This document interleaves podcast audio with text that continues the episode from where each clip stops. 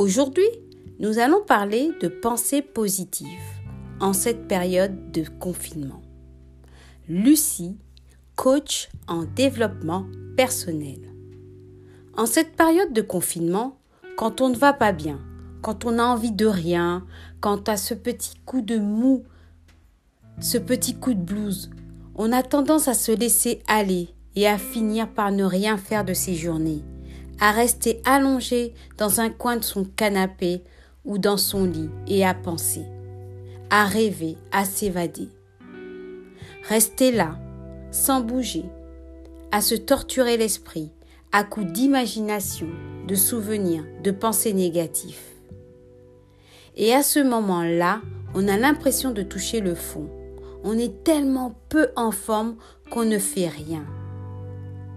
Quand on n'a plus d'énergie, et que l'on ne fait plus attention à son sommeil, il est difficile d'arriver à penser positivement.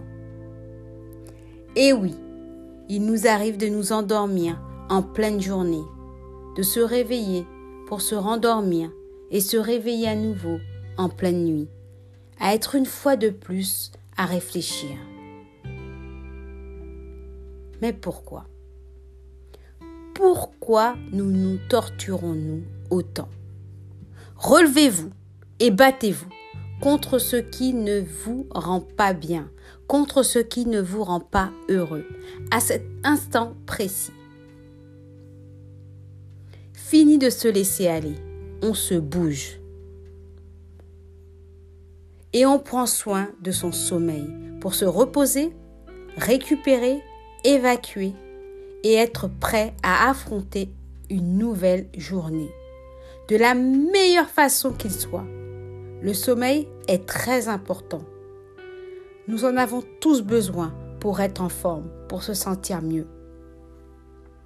La vie réserve de belles surprises et même si certains matins sont plus difficiles, on fait le plein de pensées positives.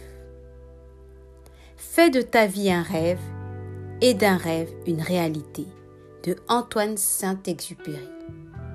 Je vous dis à très vite, pensez positif et surtout prenez soin de vous, prenez le temps pour vous. Lucie, coach en développement personnel.